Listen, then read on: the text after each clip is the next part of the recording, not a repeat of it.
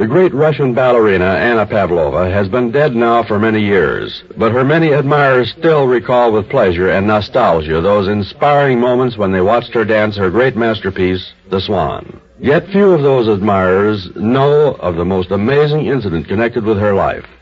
It is an incident that occurred three months after she died.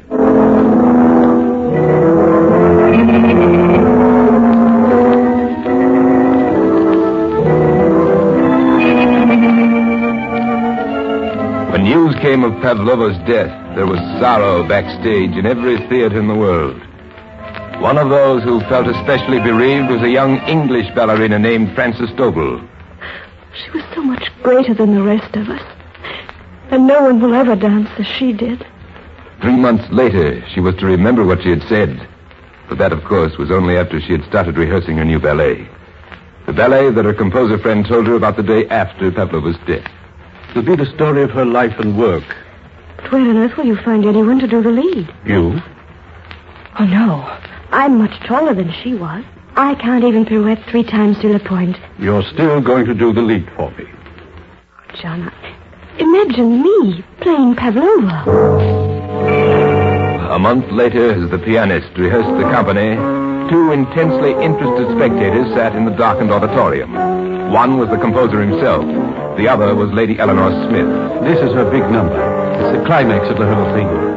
I tried to get as close to Pavlova's swan as possible. You mean it's the same routine as the swan? No, not the same exactly. Frances couldn't touch the original, of course.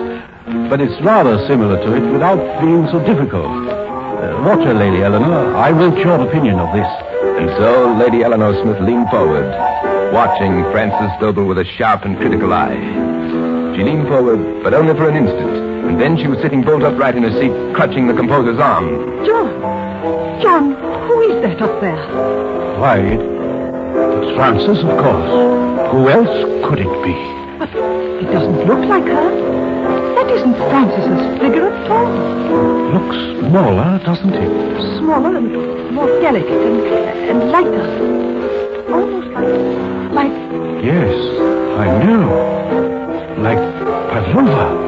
that's not the way Frances Doble dances, John. She, she's never been that effortless before. There's only one dancer in the world who ever has been.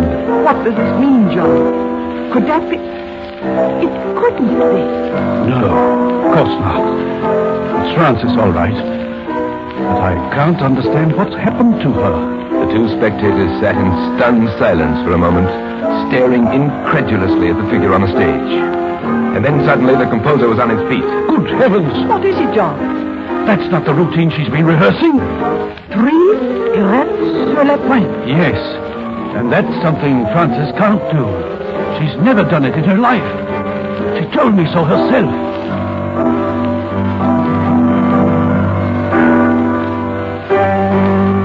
The moment the dance ended, the composer tore himself from his chair and ran wildly down the aisle. Tell me how in heaven's name you did that. Did what? I don't know what you're talking about.